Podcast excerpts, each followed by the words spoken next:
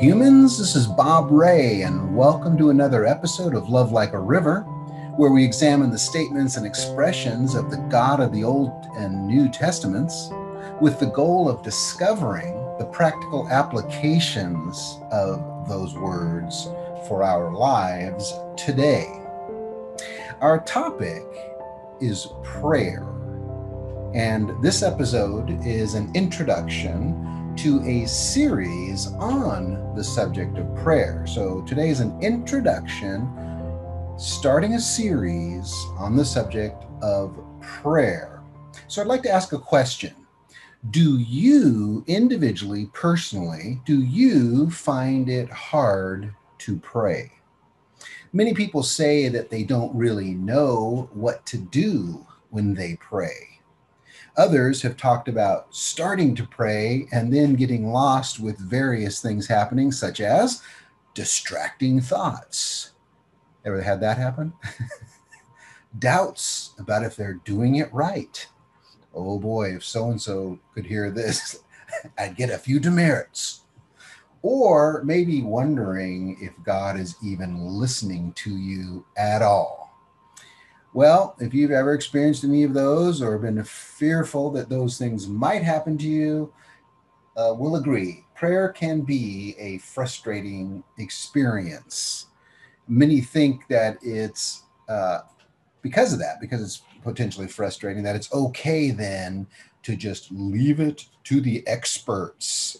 They'll say things like, well, you know, let's just let the pastor pray. let those leaders over there pray. Or another one you'll hear is, um, yeah, just go ask the prayer team. You know, the, those guys are the professional prayers. So let's just take it over there and we'll do a handoff here. And, you know, we dodge that bullet. They got the ball, they can carry it. Ask the prayer team. Uh, another one, we'll just trust that our auntie, our favorite auntie, has our back. Well, all three of those are leaving prayer to others and mentally excusing ourselves from the habit, the discipline, the process of prayer. But prayer was meant to be more than most of us currently know or experience. Prayer was meant to be something very, very practical. And in the scriptures, you'll find that prayer is a major component of biblical faith.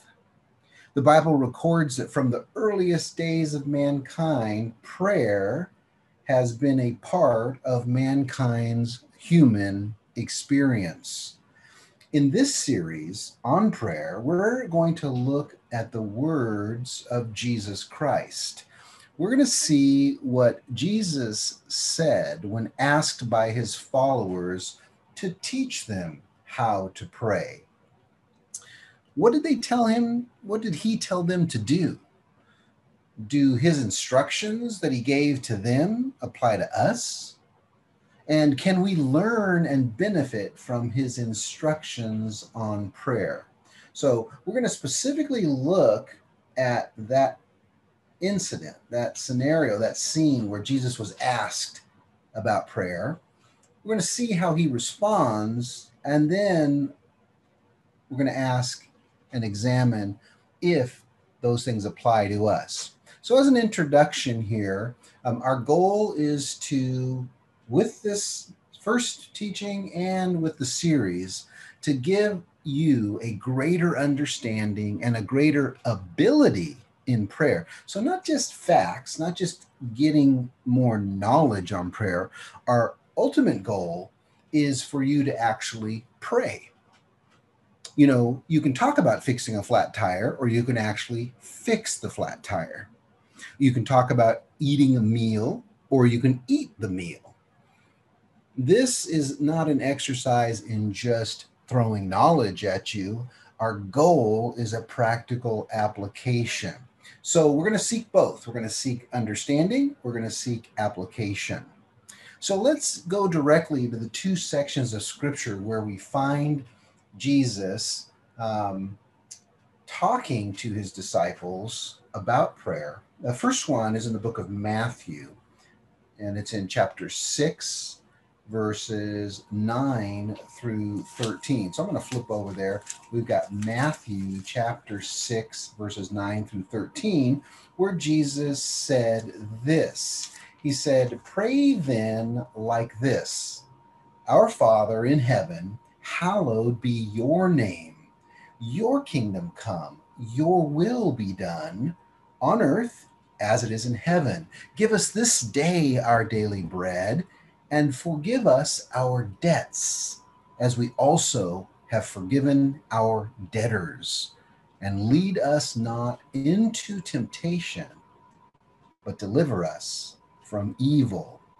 So, those were the, the scriptures out of the, the book of Mark, excuse me, Matthew. Now, what we're going to do is we're going to flip over to the book of Luke. And Luke, you're going to find in chapter 11 similar words, but I'm to we're to pull the curtain back a little bit and look at the scene that was going on around these words. And they come right in the first few verses. So, Luke chapter 11, verses 1 through 4. Listen to the word. Now, Jesus was praying in a certain place. And when he finished, one of his disciples said to him, Lord, teach us to pray as John taught his disciples. And he said to them, When you pray, say, Father, hallowed be your name, your kingdom come. Give us each day our daily bread, and forgive us our sins. For we ourselves forgive everyone who is indebted to us, and lead us not into temptation. So you'll notice right away that the words of the prayer are slightly different than the previous scripture. But what this section adds is the little prelude that tells us a few things. That number one, Jesus was praying, he actually was doing what we're talking about. And his disciples were observing that his disciples were right there with him. And it says that when he finished, they waited. They didn't interrupt him. They weren't one of those distractions that happen in prayer. They let him finish. And when he finished, they asked him about prayer. How do we do that? Show us, teach us. Why did the disciples ask Jesus to teach them? That's our first question. Why did the disciples ask Jesus to teach them? So part of the answer is it's found right there in their question. They said, um, John the Baptist has taught his disciples, and you know, we'd like you to teach us just like he's taught them. Well, there's an assumption there that that because John taught his disciples that Jesus would teach his disciples. And that is an assumption. That's to to assume that he was going to do that. Um, and then we find out that yes, he will teach them. So it was a good question. Uh, it was a good inquiry. And we'll see a little later that the disciples were sincere in wanting to learn. It wasn't some mechanical, external, check the box type of thing. They really wanted to understand prayer. And they saw Jesus doing it, and they themselves wanted to understand it, which is kind of our objective here learning about prayer. This series is about understanding prayer, but actually doing it. So uh, we're on the heels of the disciples when we have this question of what is prayer and how do you do it.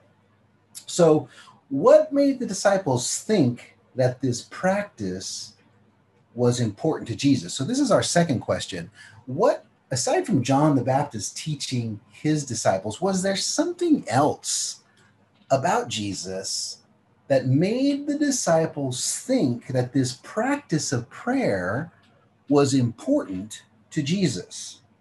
And it is my conviction that the scriptures illustrate that it was Jesus's example to the disciples that showed the importance of prayer. It was not just that he talked about it, it is that he did it and they saw how important prayer was to Jesus. So, in addition to wanting the same thing that John the Baptist disciples received, instruction on prayer, they had a living witness in front of them in the person of Jesus Christ, showing them how important prayer was. So, what I want to do is go through a few verses that illustrate Jesus active in prayer and the disciples being in the close vicinity, the close proximity of that, and how he established a pattern. He practiced what he preached. When he spoke of prayer, he had demonstrated prayer. His disciples observed those habits, they observed those patterns. As I said, they were right there. So let's take a look at a few of these incidents where this occurred. The first one is in the book of Luke, Gospel of Luke, and I'm going to read chapter 5, verses 12 through 16.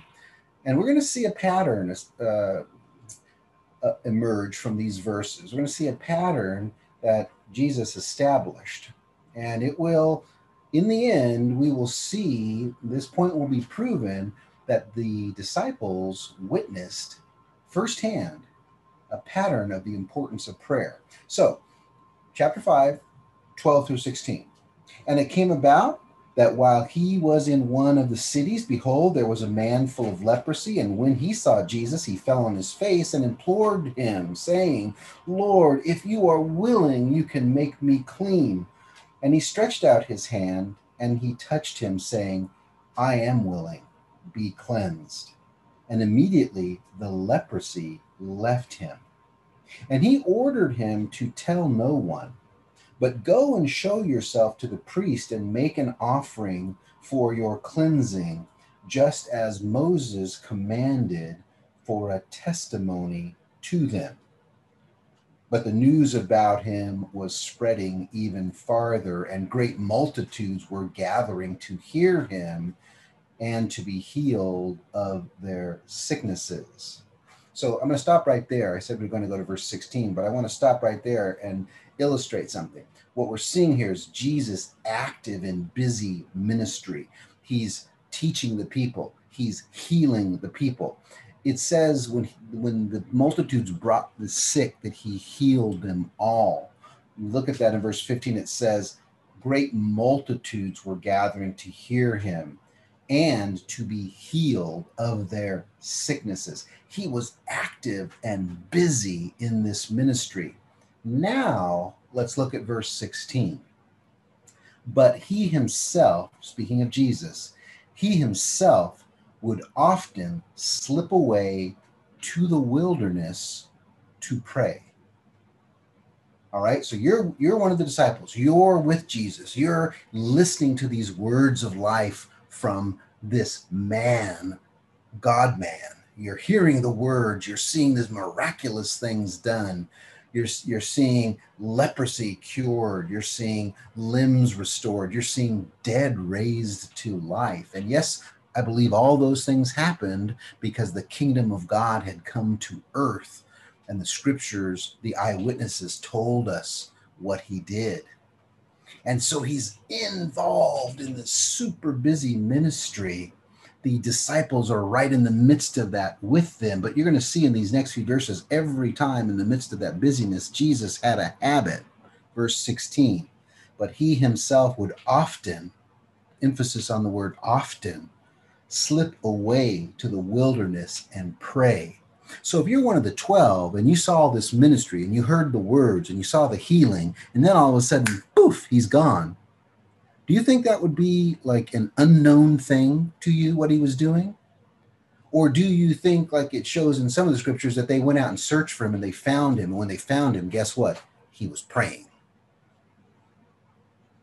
Busy ministry preceded and followed by times of aloneness in prayer. He was setting and establishing a pattern for his disciples. Now let's turn to the book of Matthew, chapter 14. I'm going to read verses 14 through 23. So, chapter 14, starting at verse 14, and we're going to go all the way over to verse 23. At 14, it says, uh, When he went ashore, he saw a great multitude and he felt compassion for them and he healed their sick. So do you see it again? Here's ministry, here's preaching, here's healing. And when it was evening, the disciples came to him saying, This place is desolate and the time is already past. So send the multitudes away that they may go into the villages and buy food for themselves. But Jesus said to them, They do not need to go away. You give them something to eat. And they said to him, We have only five loaves and two fish. Like basically thinking, What are you talking about? And he said, Bring them here to me. Bring those loaves and those fish. Let me show you what I can do. And ordering the multitudes to recline on the grass, he took the five loaves and the two fish, and looking up toward heaven, he blessed the food, and breaking the loaves, he gave them to the disciples, and the disciples gave to the multitudes. And they all ate, and they were satisfied, and they picked up what was left over of the broken pieces, 12 full baskets. And there were about 5,000 men who ate aside from women and children. And immediately he made the disciples get into the boat and go ahead of him to the other side while he sent the multitudes away. Stop right there. What's the scene? Busy ministry. The people are staying with him. The multitudes are surrounding him. They're out in a place where there's not a lot of food. The disciples get a little concerned about this and they offer their advice hey, send these guys away. let them go get some food because man, you know, we're out in the middle of nowhere. What does Jesus do? He does a miracle. He says, You give it to them. Those disciples don't know how to do it, but they say, This is what we've got. Jesus takes what they've got and feeds multitude. 5,000 men, if you just add one woman per man, that's 10,000 plus kids. That's a lot of people. Okay cut it in half, you know, 7,000. Um, the, the, the, the women and kids, cut that part in half. Somewhere between, you know, seven to 10 plus thousand. That's a huge miracle. And then when it's all done, it says they were all satisfied. They picked up the scraps, and he then he sends the people away. Doesn't send them away hungry. He sends them away well fed, and they disperse. And then it says in 22, he sent the disciples ahead of him by boat. So he sends the multitude away, he sends the disciples away. And then look at verse 23. And after he had sent the multitudes away, he went up to the mountain by himself to pray. And when it was evening, he was there alone. So put yourself in the shoe of the disciples. You're there with him, you're in the midst of all this ministry, and you see these amazing things. You see 5,000 plus people fed, and then he sends them away. And are you thinking what's going to happen at this point? Or do you already know that Jesus's habit is to then slip away privately to pray? How many times did they see this happen? Remember the first verse it said often he would slip away. So there's a pattern that he had busy ministry, alone time to pray. Busy ministry, alone time to pray. Let's go over to the book of Mark, chapter 1, and we'll look at verses 29 through 35. So, chapter 1, I'm going to read starting at 29 through to verse 35. 29. And immediately after they had come out of the synagogue, they came into the house of Simon and Andrew with James and John. Now, Simon's mother in law was lying sick with a fever, and immediately they spoke to him about her. And he came to her and raised her up, taking her by the hand, and the fever left her, and she waited on them. And when evening had come, after the sun had set, they began bringing to him all who were ill and those who were demon possessed, and the whole city had gathered at the door. And he healed many who were ill with various diseases, and he cast out many demons. And he was not permitting the demons to speak because they knew who he was. Let's stop right there. You see the scene? It's intimate at first. One woman, his the mother-in-law of Peter, is sick. Jesus is made aware of it. He heals her. Then, when people hear that Jesus is in town, the multitudes start coming. And before the sun sets, uh, they're gathering. After the sun sets, they actually come to the house and they brought all types of ill people with them. And guess who trailed along with the band, the group? The demon possessed. And you, as you know, somebody out there, a critic might say, "Oh, there's no demon possessed people." Well, you know what? There's demon possessed people today, and there were demon possessed people at that time. Yes, we believe in God. Yes, we believe in angels. Yes, we believe some of those angels fell away and are now called demons. And yes, the Bible reveals that demons have the ability, if a person yields to it, they have the ability to possess a person. And there were possessed demon possessed people at that time in the crowd, and Jesus would cast those demons out of those individuals. And it's very interesting here and in other places. The demons knew who he was and they wanted to speak it, they wanted to say it, but he wouldn't let them. He bound them and sent them away. It says they knew who he was, they knew he was God, they knew he was God's son on earth Jesus was in absolute control. But do you see this picture of busy ministry, healing the sick, preaching the gospel, taking care of the individuals, their physical ills, their spiritual ills, casting out of demons? Now go to verse 35. And in the early morning, while it was still dark, he arose and went out and departed to a lonely place and was praying there. You see the pattern? It was the day before, it was the evening before, there was ministry going on. And then when everyone left, when everyone went to bed, the very next thing Jesus does is gets up and goes to pray. Now, this is the section of scripture where you can find the disciples being aware of what Jesus was doing because it says in verse 36 and Simon and his companions hunted for him. They knew he had left go pray, and they found him and they said to him, Hey, everybody's looking for you. Everybody's looking for you. Come on back. Her time's over. But Jesus had this combination and this pattern. If he's going to minister to the people, he needs alone time to pray. All right, one more example. Let's flip over to Luke chapter 6, and we're going to read verses 6 through 11. 6 through, actually 6 through 12, but I'll read 6 through 11 first. And it came about on another Sabbath that he entered into the synagogue and he was teaching. And there was a man there whose right hand was withered. So he had a deformity, he had a, a handicap.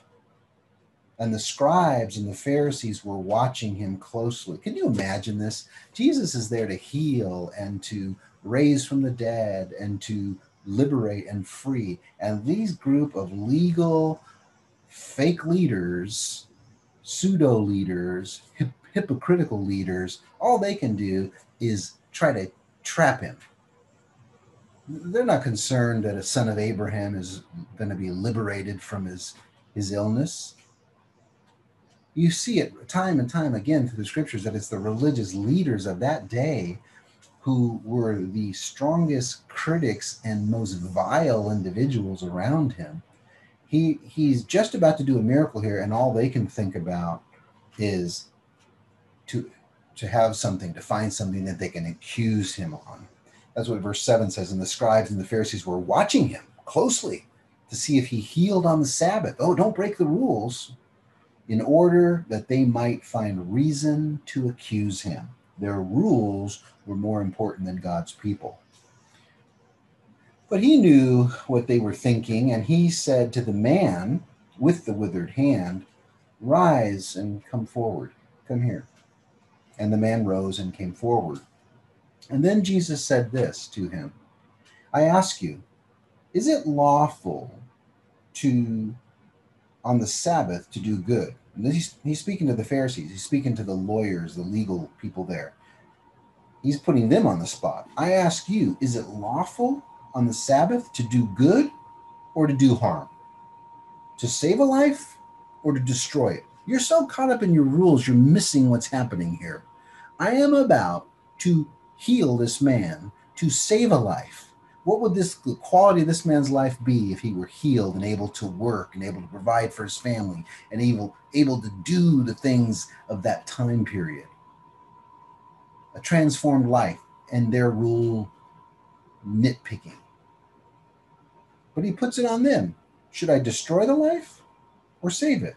Should I do good or do harm? What's lawful? Since you're into all your laws and rules, and after looking around at all of them, he said to the man, Stretch out your hand. And he did so, and his hand was restored. You see how Jesus was not afraid of the religious leaders. He was there on a mission from his father. It wasn't about rule keeping, it was about life giving. Life giving. And look at the response of the leaders. They themselves were filled with rage. And they discussed together what they might do to Jesus. He's giving life to people. He's healing. How can we take him out? That's evil. That's the evil of man without God. So, anyways, this whole scene is about ministry in the face of evil leaders, in the face of needy people, a man with a withered hand. Jesus ministers. He's busy in his ministry. He's doing what he was called to do. Now look at verse 12.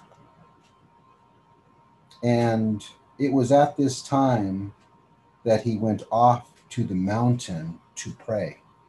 You see this? Right on the heels of healing this man, right off on the heels of being confronted by these leaders and confronting them back, right in the midst of this busyness in ministry.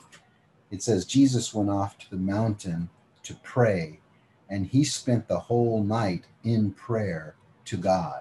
So again, I'm saying put yourself in the shoes of the disciples and they've seen this miraculous thing. This man's hand has been restored, and the people rejoice. The people knew to, the right way to respond. They they praised God. They they thanked God for what He was doing through Jesus.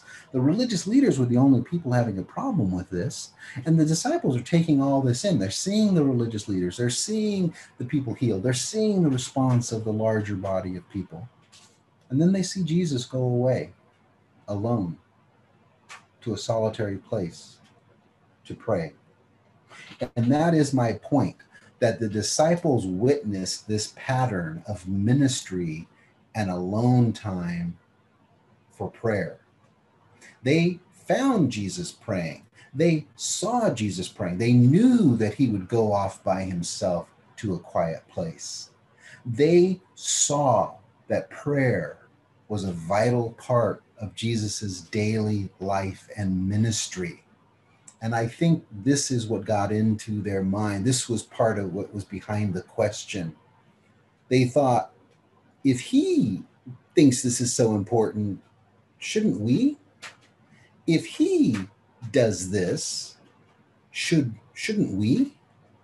If he as powerful and and gifted and anointed as as he is if he needs to then take time to go and pray don't we need that? So i think his pattern was making the disciples wonder and they saw the connection between prayer and ministry. Remember the time when he came down after the mount of transfiguration and it said that there was a man there with with a um, son who was demon possessed and the disciples had tried to cast the demon out and the, the father told them that says you know your disciples tried but they can't do it.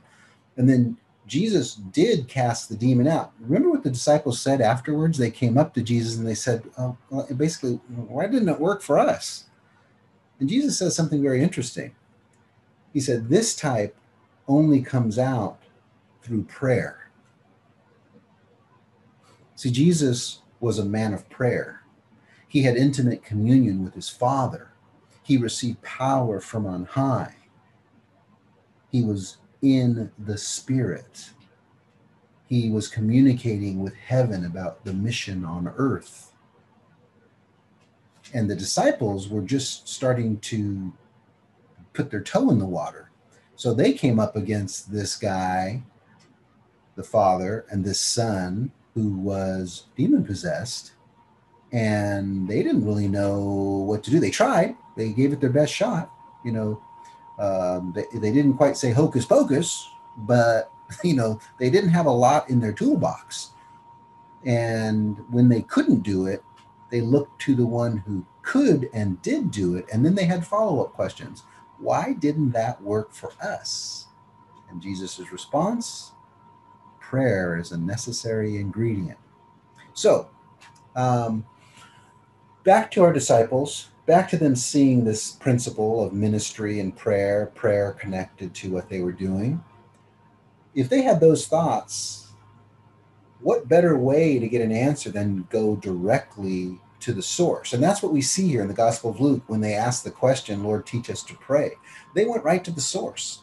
You know, they didn't they didn't send a telegram. They they didn't um, you know talk amongst themselves. They went right to the source. They went to Jesus and they said, teach us to pray. The disciples had a real desire to learn how to pray and that's what we need to have is a desire and i believe most people have that desire. I believe that we get frustrated because the actual practice of prayer for most is this awkward thing.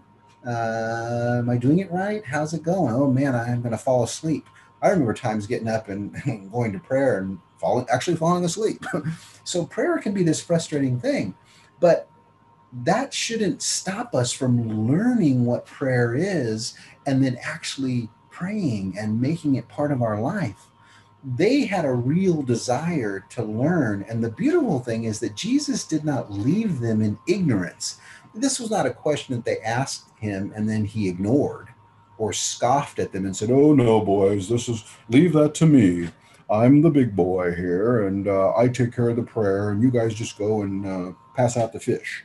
No, he he made them know and understand that their request was a was a correct vital request.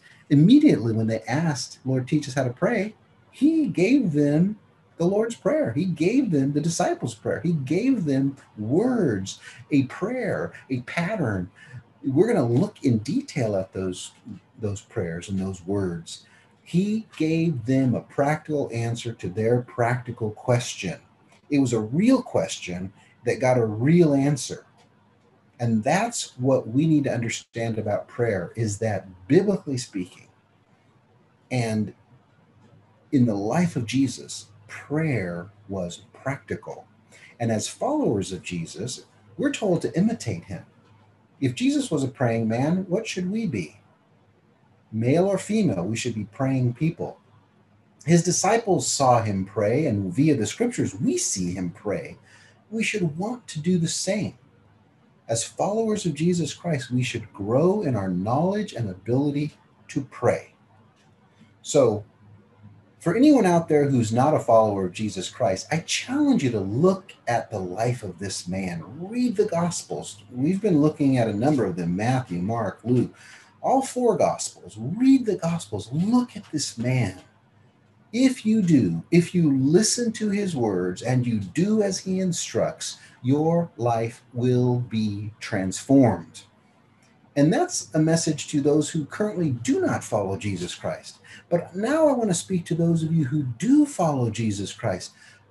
Don't just dip your toe in the water or your ankle. There's a great image in the book of Ezekiel about Ezekiel the prophet at the temple. And it, he has this vision of the, the river of life that flows from the throne of God. And at first, the river is just a trickle. And this angel takes him a distance down the river. And as he steps in the river at that point, it's only up to his ankle. And then he goes farther and it goes up to his knee. And he goes farther and it goes up to his waist. And then at a certain point, the water is so deep that that he, he he can't stand. It's beyond him. He's overwhelmed with the, the size, uh, the depth, the width of this river. And that's what God's life is like. It starts with a trickle. But if we will continue, if we will press in as believers, God has more and more and more in store for us. And in this area of prayer, you may think you know everything, but this series, I want to shake you up a bit. I want to challenge you. I want to blow the dust off your prayer life. And I want this to become more of a vital, real, like, you know, it, I don't know if you guys like uh, whatever your best meal is. I like, I like ribs. I like a, a rack of baby back ribs. And when I have a rack of baby back ribs, I like to get all of it get there. Now you might say, I'm I'm vegetarian. Well, picture your best salad, your greatest vegetarian meal, and be, picture yourself in the middle of that meal, just eating it and enjoying it. Would you be satisfied if you just had one little carrot versus that salad? One carrot? See, some Christians settle for one carrot. Or or instead of a whole rack of ribs, you're, you're satisfied with the scrap left over on the plate. I'm telling you, God has more for you in this area of prayer. And as we continue in this series, we're going to look at that more. We're going to take a closer look at the sections of scripture that we've already looked at and others. Take a closer look at the actual words of Jesus. Listen to him there's expanded teachings on prayer. He addresses this subject numerous places in numerous ways. We're going to listen to his words. We're going to scour both the Old and New Testaments to broaden our understanding of prayer.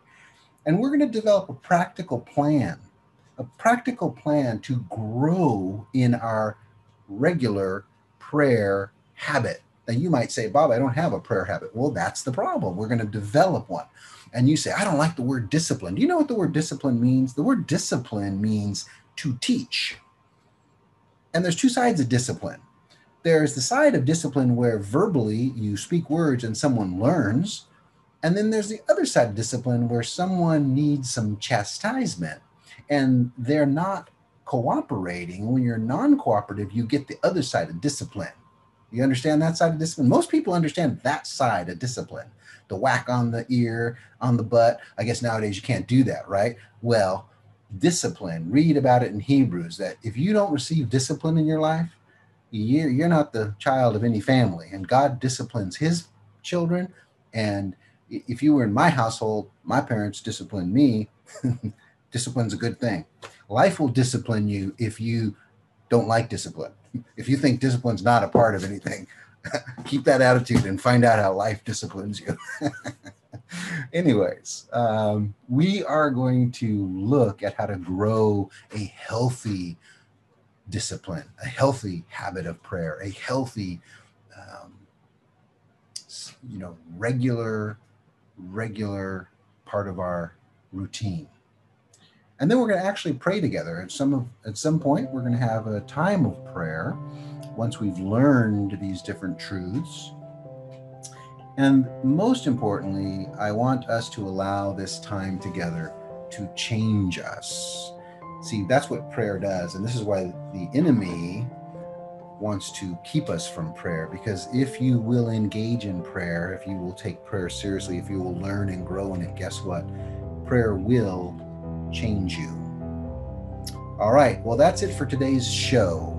Thank you for spending time with us. Join us next time. We're going to continue this series on prayer, and we're going to be looking at what Jesus said are the external and internal conditions, or requirements of prayer. What are the external and internal conditions or requirements of prayer?